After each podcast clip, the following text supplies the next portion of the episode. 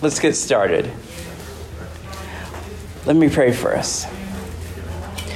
Dear Father God, we praise you and we thank you for bringing us together uh, again this morning, Lord.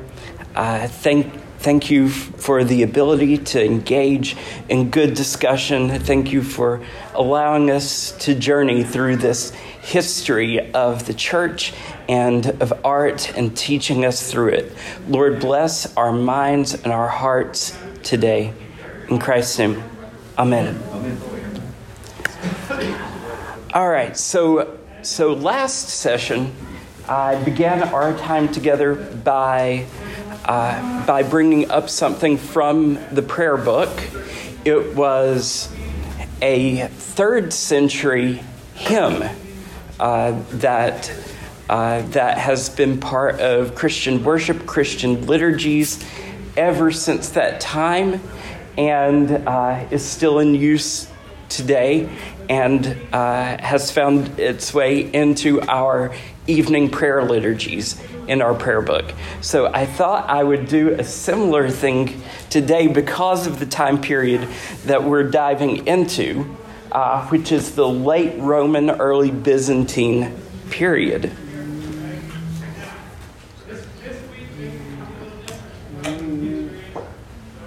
At the end of evening prayer, just like the Hilaron, the, the hymn that uh, that we talked about last week is towards the beginning of evening prayer. This is at the end of evening prayer. Almighty God, you have given us grace at this time with one accord to make our common supplications to you. And you have promised through your well beloved Son that when two or three are gathered together in his name, you will grant these requests. Fulfill now, O Lord, our desires and petitions as may be best for us, granting us in this world knowledge of your truth, and in the life to come, life everlasting. And that prayer was written by St. John Chrysostom. He was a bishop of Constantinople. He lived from the mid fourth century to the early fifth century and is still considered one of the great preachers of the church.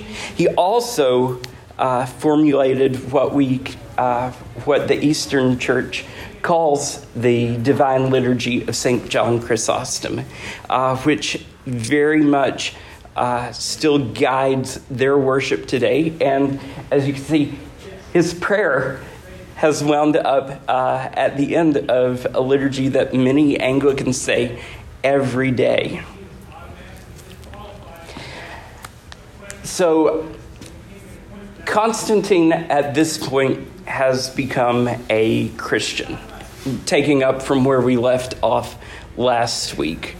Uh, and so Christianity is now legal in the Roman Empire. Constantine soon will also move his empire to the, uh, to the east, set up a new capital for Rome, not in Rome, but in Constantinople. And so uh, you start seeing uh, Christianity still together, still being somewhat guided together, but also diverging in certain ways. Uh, before, before we start today, though, I'm going to talk about two things that I hit on last week. Uh, one is uh, some, some, of the, uh, some of the symbols that we will continually be running into just throughout uh, Christian art. Uh, I know most of us are familiar with the cross and crucifixes. And also last week we talked about the ichthus, the, the fish symbol that we find on the backs of cars now, but which was one of the earliest symbols of, uh, of Christianity when Christianity was still illegal in the Roman Empire. two more that I want to just briefly show you. Uh, the Chi Rho, you will find this sometimes in the background of a lot of art. You'll see it in uh, some art about the Roman Empire uh, from Constantine onward. Uh, the, uh, and uh, the Chi Rho is allegedly the icon, the symbol that, that Constantine saw when he was converted to Christianity. Um, and so that is uh, a key or chi um, symbol. That's the X, uh, but it's a CH sound with a girl. um, uh, but uh, anyhow, and and so uh, that would be a crossing a rho symbol. That's the sort of P shape, which is uh, which is an R sound. Uh, and so those would be the first uh, two letters of Christ in Greek, Christos. Um, uh, also, it could be uh, Christus Rex, Christ the King. Uh, and uh, then the staurogram, uh, which is a rho shape uh, crossed uh, with a tau cross shape.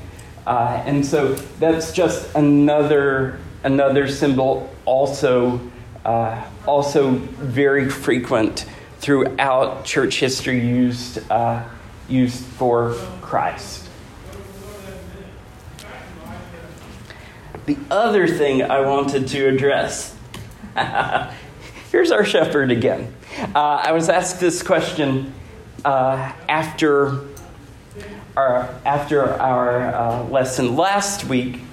So, so um, we see the depiction of Christ the Good Shepherd um, in uh, in these uh, mainly pre Constantine artworks, and, and we get two sort of meanings from it. Uh, we sometimes see the Good Shepherd with a ram on his shoulders, and more frequently, we get the Good Shepherd with a sheep or a lamb on his shoulders. And of course, those, those have different connotations for us.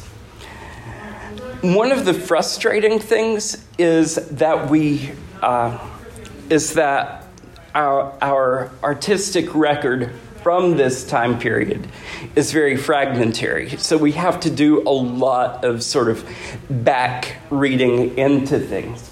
With the RAM, what we're typically sing, and I did, I, I poured through like five books trying to figure, trying to find something on this this week. Um, when it's when it's Ram, this is mostly secular art or Roman pagan art, sort of being adopted into a Christian framework, and so it seems like uh, the ram as sort of a, a symbol of the law is something they, uh, they put onto this image that they were taking from, uh, from pagan imagery. If they used a lamb, then, then it was probably Christian created. That might not always be true, uh, but, but it would typically be Christian created or Christian uh, solicited, at least. And, and so you would have the more straightforward Christ the Good Shepherd image, and of course, we are the sheep. the thing about this imagery, though, is um, and this gets into what we'll talk about today, these are some of the images that start to disappear once Christianity becomes legal. And why is that? Because suddenly we can be very explicit about our faith. We can, we can say, uh, we don't need to use this symbol of Jesus or symbol of these other truths. We could just show Jesus. And so we do. So, so, so the Christ, the Good Shepherd imagery is sort of phased out, as is some other imagery that we saw last week.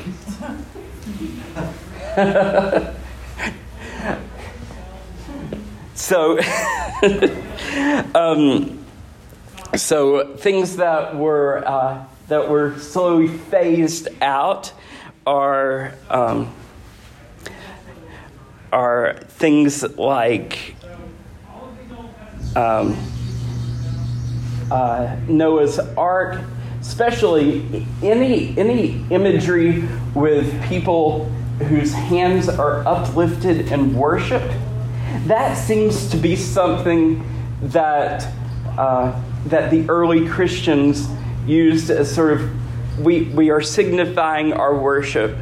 We can't really proclaim it publicly, so in our in our you know catacomb artwork, we are going to show hands uplifted. And so you see that with Noah's Ark over here. You see it with the uh, with the uh, three young men in the fiery furnace over here. And also we start getting. Uh, we start getting less Adam and Eve, less Jonah and the whale. I don't have an image of it, but Jonah and the whale, uh, or Jonah and the sea monster, as they would typically refer to it, was used frequently as sort of an image of Christ being resurrected, since they couldn't. Uh, they didn't want to do an image of Christ publicly, but they were like, oh, well, sea monsters. We talk about sea monsters a lot in Roman culture. We will show someone escaping from the mouth of a sea monster, that being Jonah and the whale, that being Christ escaping from death. But they didn't need that anymore. These imagery images, lots of Old Testament images start going away, and we shift to these images. Something really cool is the first two of these, uh, the uh, the Virgin and Child image, and the uh, and the Jesus image. Those are the uh, two those are the oldest images of each of their kinds that we know that we have. Uh, they are both from the uh, St. Catherine Monastery on Mount Sinai, which is just a treasure trove of art uh, because of how old it is and it's still existing today. Um,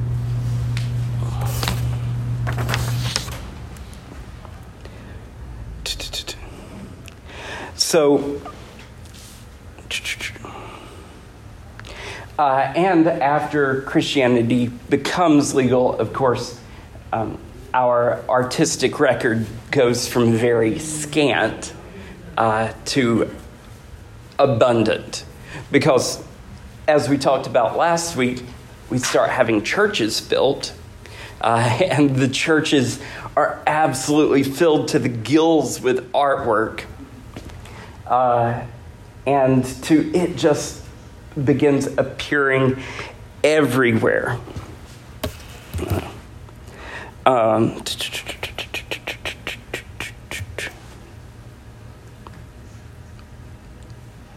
ah, okay. Um,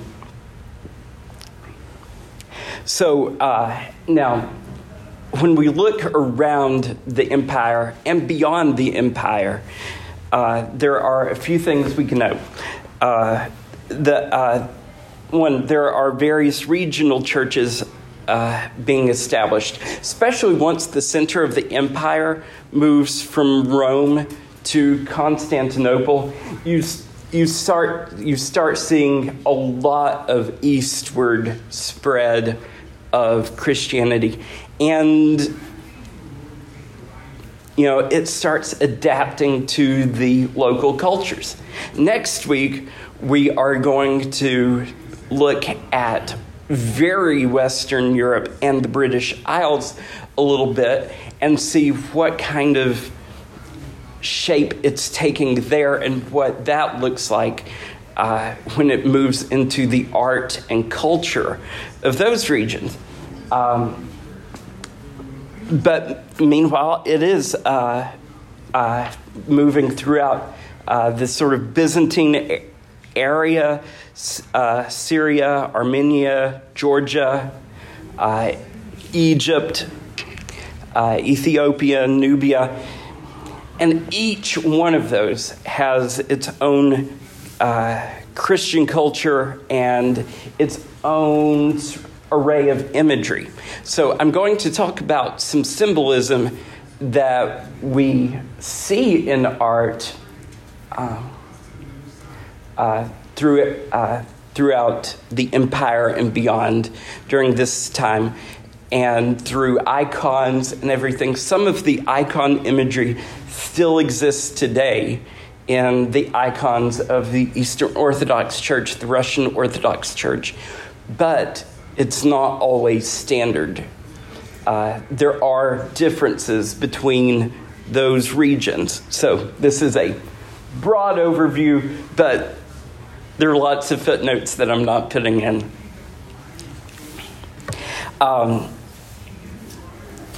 uh, but on the abundance, uh, the, the writer uh, and art historian Robin Margaret Jensen says after 350, the, wor- the quality of work, the variety of context, and the compositions themselves were improved or expanded. The decoration of churches and baptistries, uh, we talked about baptistries, huge things, uh, a little bit last time. Uh, gospel books and liturgical objects was fueled uh, initially by changing social, economic, and political status that, uh, of Christians themselves. That status Christians didn't have before. Christians uh, uh, could not, you know, spend openly on these things. Most Christians did not have the the wealth to fund these things, um, and so suddenly, this this money, this status, which they didn't have before, suddenly pours itself out into these expressions all around the church. Um, so, anyhow, we talked about subjects that disappear, subjects that do appear um, are uh, pictorial cycles on the life, miracles, and passion of Christ. Jesus as enthroned as king, which is the center uh, panel here. Uh, it's uh, it's called a Christ Pantocrator. Uh, and this is one of the most common things that we will see throughout early Christian art. Also, Mary and the baby Jesus, and portraits of Christ and the saints. On the far end, it's a little bit later, but and uh, because of the light, you can't really see it well.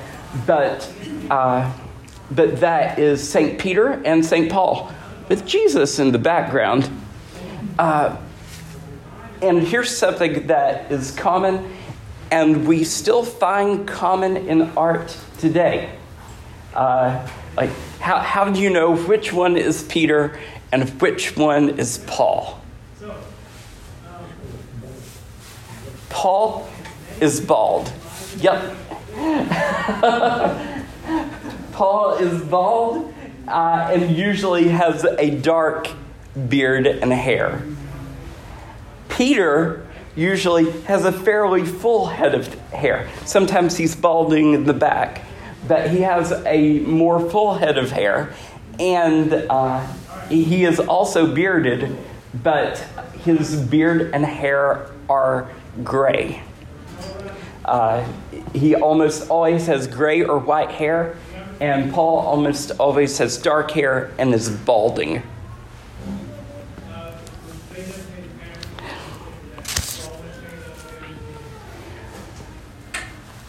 Um, we'll talk more about the symbolism in the, uh, in uh, these two in a second. Um, but uh, uh, they, these become prevalent all across uh, all across the empire. Um, uh, and a few of the things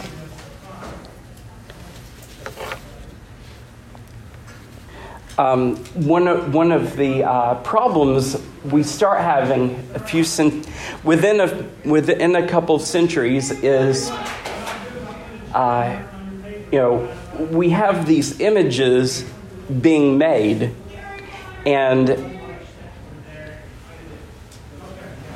people start abusing the images a bit.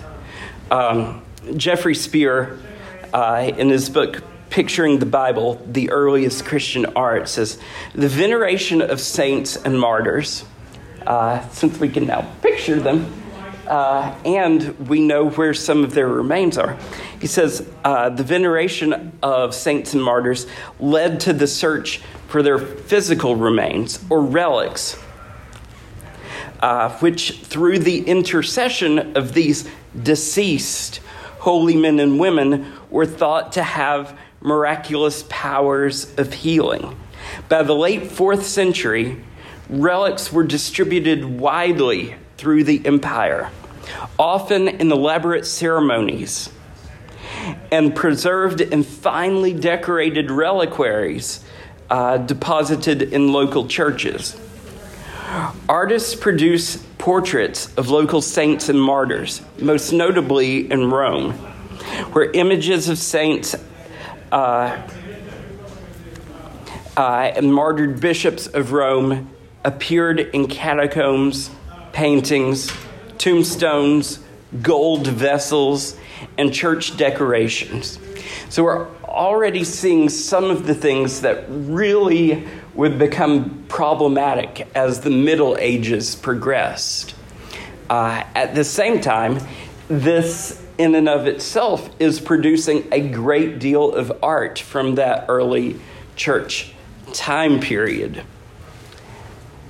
Icons, like we're seeing here, became uh, very much used over, over the next you know, few centuries in a similar way as those relics would, except the, the icons you could have in your houses or or at least in your local churches even if you didn't have a bone from this saint or a splinter from the cross or something like that. It became a way of communicating with these with these saints in a arguably idolatrous way.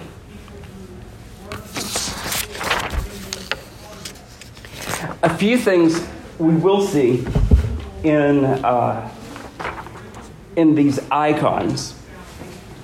How are we doing here? Uh, one, we'll notice uh, the use of halos. Halos are borrowed from uh, from the Hellenistic Greek culture. They were used in Hellenistic Greek culture to identify holy or divine people. And so that's something we start importing into our art.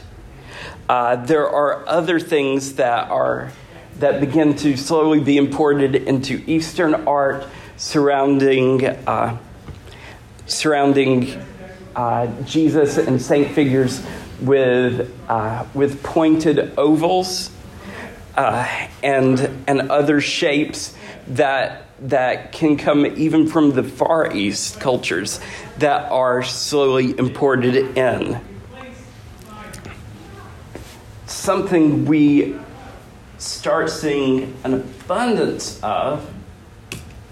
And here is a difference between how things around Rome and Europe, how things start forming there, versus how things start forming in, in the eastern part of the empire and eventually the Byzantine Empire, the continuation of that for the next few centuries.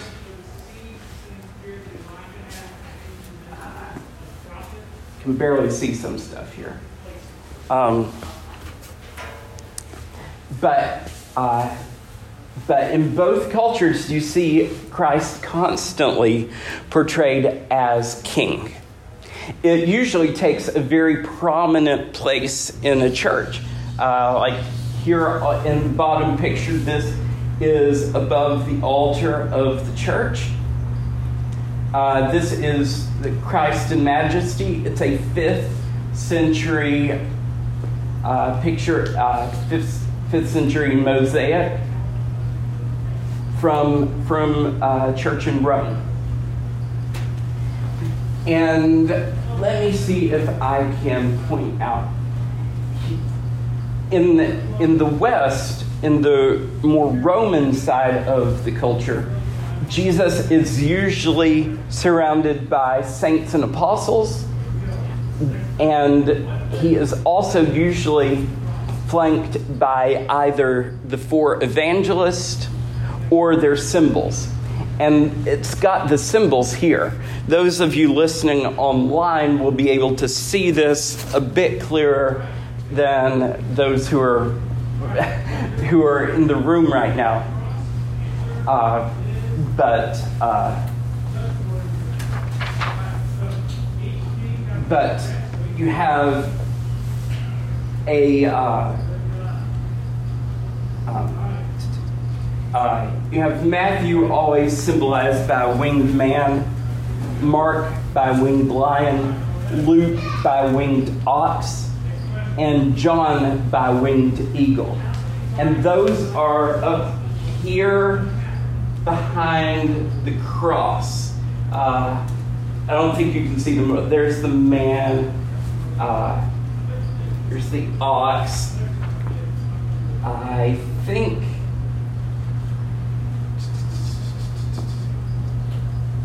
I think the eagle. No, the lion is there. I think that's a lion. and the eagle, I think, is over there. But uh, yeah, just, uh, it's hard to see in this.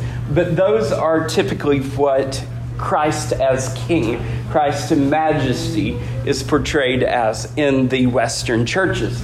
In the Eastern churches, uh, and this is from uh, the Hagia Sophia in Constantinople, Constantinople or uh, today Istanbul. He is always flanked by Mary and John the Baptist. So his mother and John the Baptist are always with him, uh, sometimes pointing to him. Obviously, this picture, though this is one of the very, very uh, most famous uh, renderings of this image, uh, this one is obviously damaged uh, due to uh, this, this artwork being covered up for years. The Hagia Sophia was for a thousand years the largest uh, church building in Christianity. It is absolutely beautiful, and I, I wish I had time to go off on a full a full session discussion of just the Hagia Sophia. It, of course, was converted into a mosque. Uh, and is uh, and then in the last century was turned into a museum and not used for religious services at all during which time some of the christian artwork was was uh, uncovered and revealed for the first time in about 500 years. Uh, now, as of about a year ago, it had, the, uh, the Turkish government has turned it into a mosque again. Uh, luckily, the Christian imagery that was that was uncovered, unplastered um, dur- during the last century is not being recovered. They are veiling it uh, during during their um, prayer services there, but uh, but it's still uh, it's still available to see right now. Some things were never uncovered. There's still some stuff that is covered by later Islamic artwork, including uh, inside the the big dome. If you ever look at the Hagia Sophia, it has a huge dome in the center, and of course, we talked about churches being in the shape of a cross last time the Hagia Sophia is in the shape of a Greek cross. So it's still cross shaped, uh, but the dimensions are equal on all sides. Uh, but inside that dome, if it was uncovered, would be a huge image of uh, Jesus as king. It would be at the very top of that dome. But right now, that is still covered by um, Islamic patterns and an Arabic script.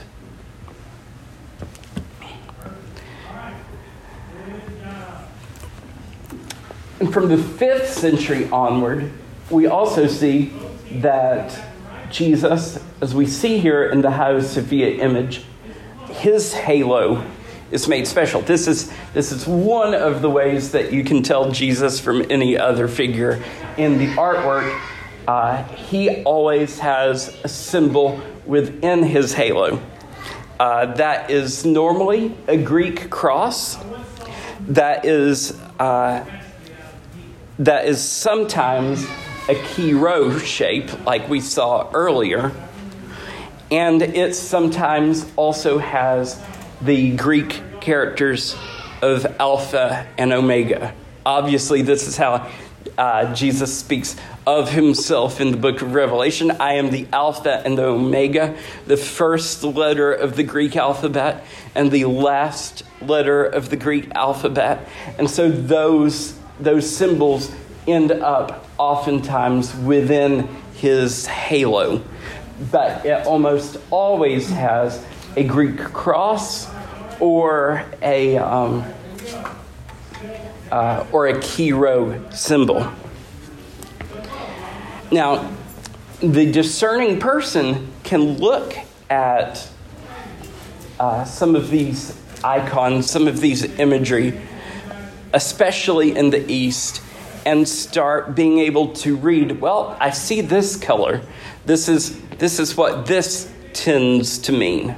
And there's some variation, but some of the things that are constant, the color gold, which we see uh, very prevalently, prevalently in, in the Eastern icons, always stands for Christ. Uh, and so, and so when you're when you're seeing gold uh, with with the image, uh, you are supposed to think ah, Christ. Uh, so Jesus himself often gets painted with a lot of gold. Either, uh, like in this painting, um, the top one from the Hagia Sophia, he will be in a gold garment. Obviously, his halo is always gold. Um, or he will be in this older image, he will, he will have a, a bit of gold in his, uh, in his garment. It's sort of a streak of gold in the midst of his other garment, which the other garments are typically, almost always, red and blue. Blue stands for heaven, the kingdom of God. Uh, that is not on uh, this earth. It's a symbol of another everlasting world. Uh, it shows the, in, the infiniteness of sky. So you see the sky back there, also blue behind Jesus. Um, and then uh, dark blue, as we see over here, is typically a color of, uh, of Mary.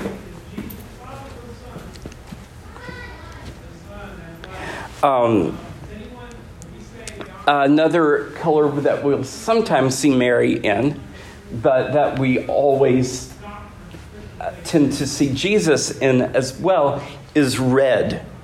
Red signifies life on earth. And so when you're seeing red contrasted with blue, uh, or if you're seeing Jesus in more blue and Mary in, uh, in, in red, uh, then, then we're thinking Mary is, is the earthly life and, and, uh, and so that's being contrasted with the, the sort of heavenly. Uh, but uh, more often we see her in blue because, uh, because of the significance she is already starting to grow to have in their theology. Uh, uh, something that will continue to grow throughout the Middle Ages.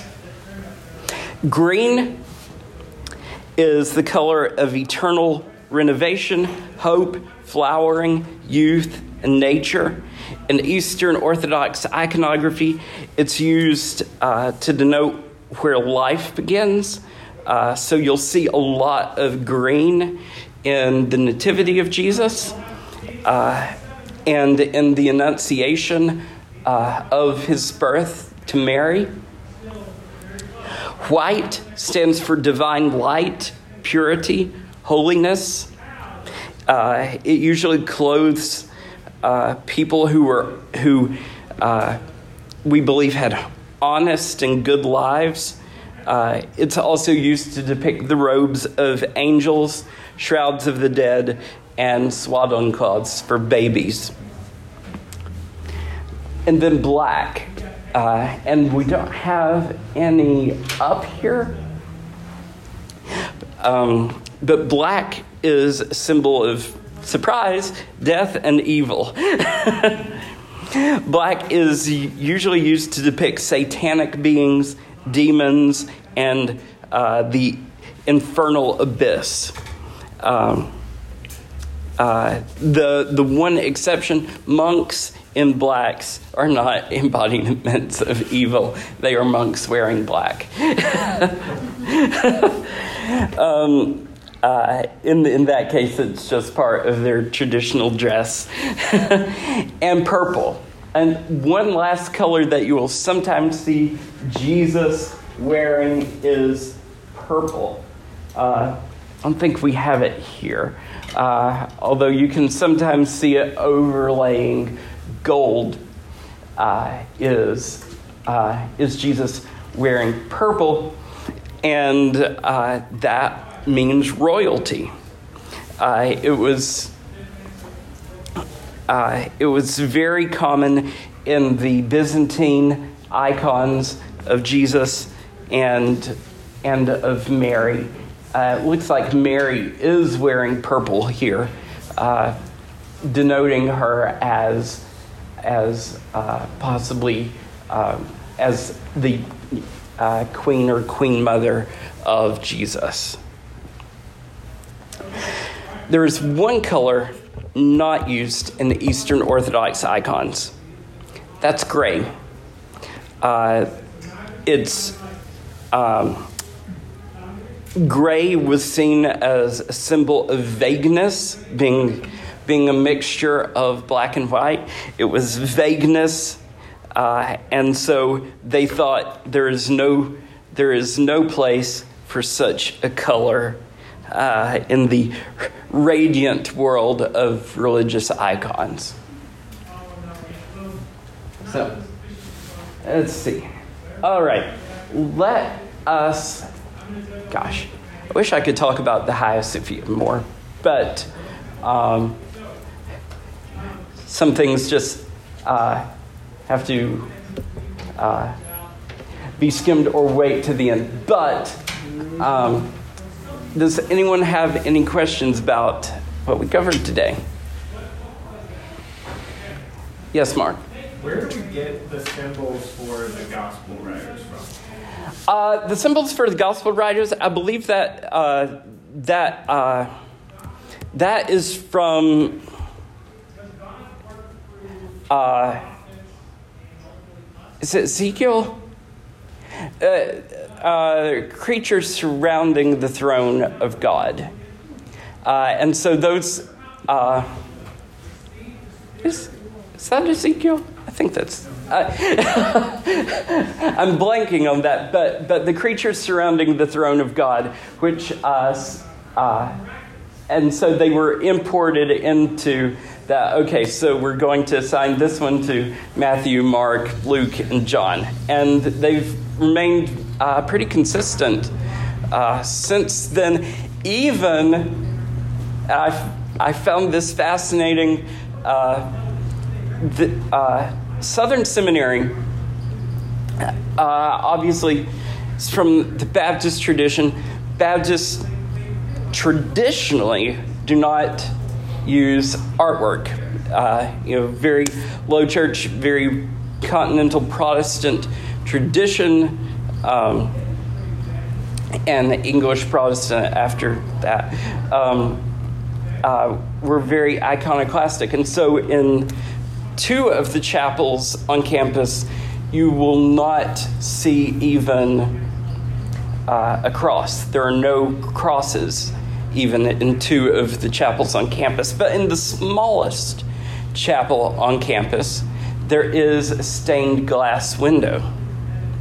And in that stained glass window are the, uh, the images of the four Gospels.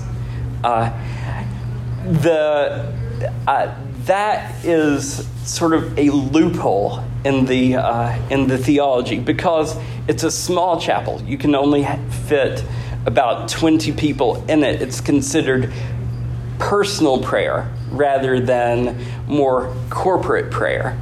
And so imagery can be used in those settings through that theological lens that cannot normally be used in a more corporate setting. And, and so you have a depiction in the windows of, of, the, uh, of the man, the uh, ox, the lion, and uh, the eagle. Yes. Oh, sorry. Either one. um, I feel like growing up, I would see the Ten Commandments some occasionally in artwork. Yes. Baptist church. yes, that's that's true.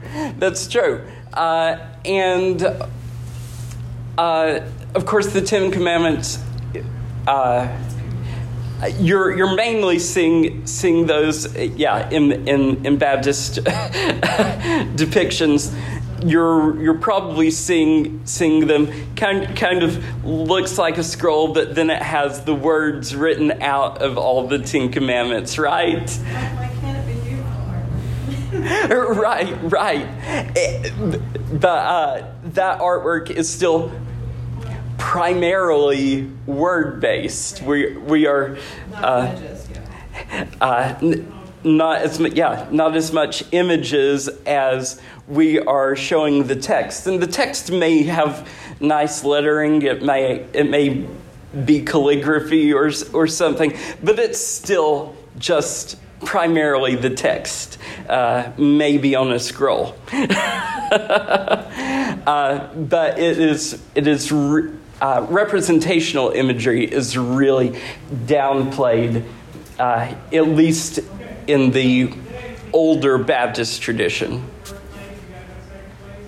Uh, Rob. The the Sophia Church, and I assume in Constant- Constantinople, where it's located. Yes, yes, that's right. Um, You said in the, in the dome, in the center of the, the Greek cross, um, it's covered up. Do we know, do you know what it, is has it been exposed before we've seen it? Do we have any idea what is up there? We have from written record Right. what what was up there, and we know from churches that were modeled after Okay. uh, the Sophia, smaller churches that uh, that clearly took it as an example, uh, have have a Christ Pantocrator uh, up up there in sort of the center uh, round part of the dome, surrounded by angels and saints, uh, going going up on all the sides of that. So we have an idea of what that would have looked like, uh, and we know it would have been in a style of art similar to this. We just haven't seen it in 500 years. Um, there are even you know rough sketches of it um, floating about, but uh, if it still exists under there, um, it's uh, it's still being covered for for that for that long. So. Um, a, a lot of artwork they were able to uncover. Uh, this this painting was uncovered, obviously damaged, um, uh, or it's a mosaic rather, and uh, and so there's lots of that there. So uh, if it was not scraped off before it was covered, then it's still under there. Yes, Jacob. Uh, what are the what's the significance of Jesus' different hand gestures and iconography? Okay, uh, so so the hand gestures, um, uh, and um, uh, uh, last time I mentioned this a little bit. So uh, if you want to uh, listen to, to that, but uh, the one that we see here um, is one version of the sign of the cross, and and there are a couple of variations of it that you'll see in art, but um, but this one is very common. So uh, the in, index and middle finger are the two natures of Christ, and the middle finger comes down and crosses the index finger. So it's making a sign of the cross. It's also showing the lower, the bowed nature. Uh, uh, the, the human nature of Jesus. Uh, meanwhile, the, the extended uh, forefinger is, is the divine nature of Jesus, also pointing up to heaven, typically. Um, and uh, the three the three fingers that meet, the ring finger, the uh, pinky, and the thumb, are the Trinity. You'll see that in a couple of different ways. Uh, you'll sometimes see it uh, almost like an OK sign uh, with, with the thumb and forefinger making, uh, making the two natures of Christ, except they meet in a more pointed way. And the other three fingers uh, together uh, as, as the sign of the Trinity.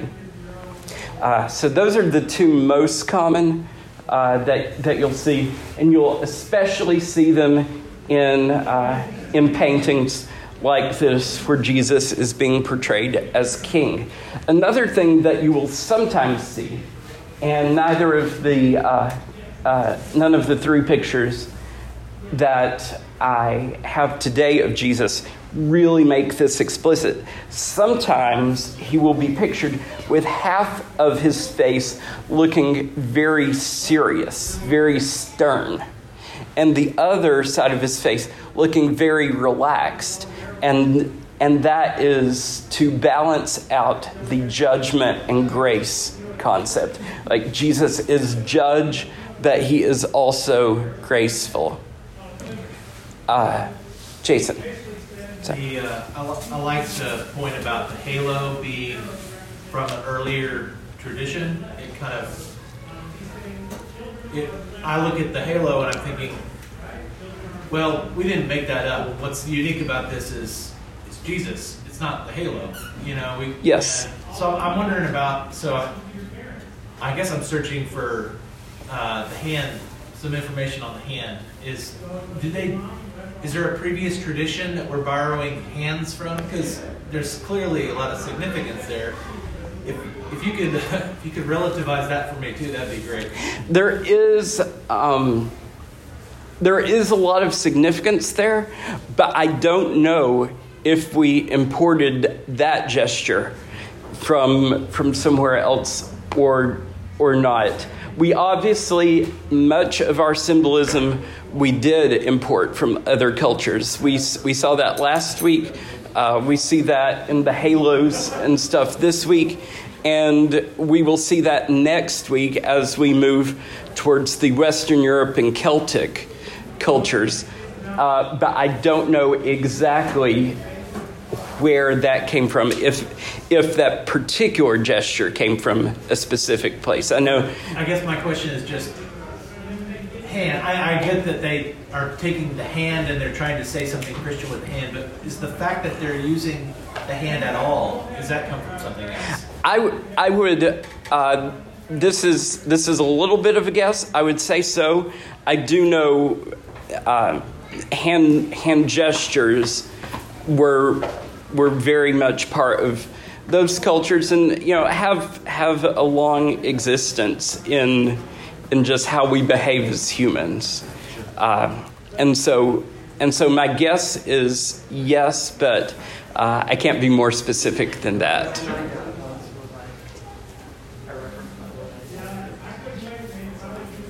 All right. Next next week we will talk uh, about uh, illuminated manuscripts and so much more.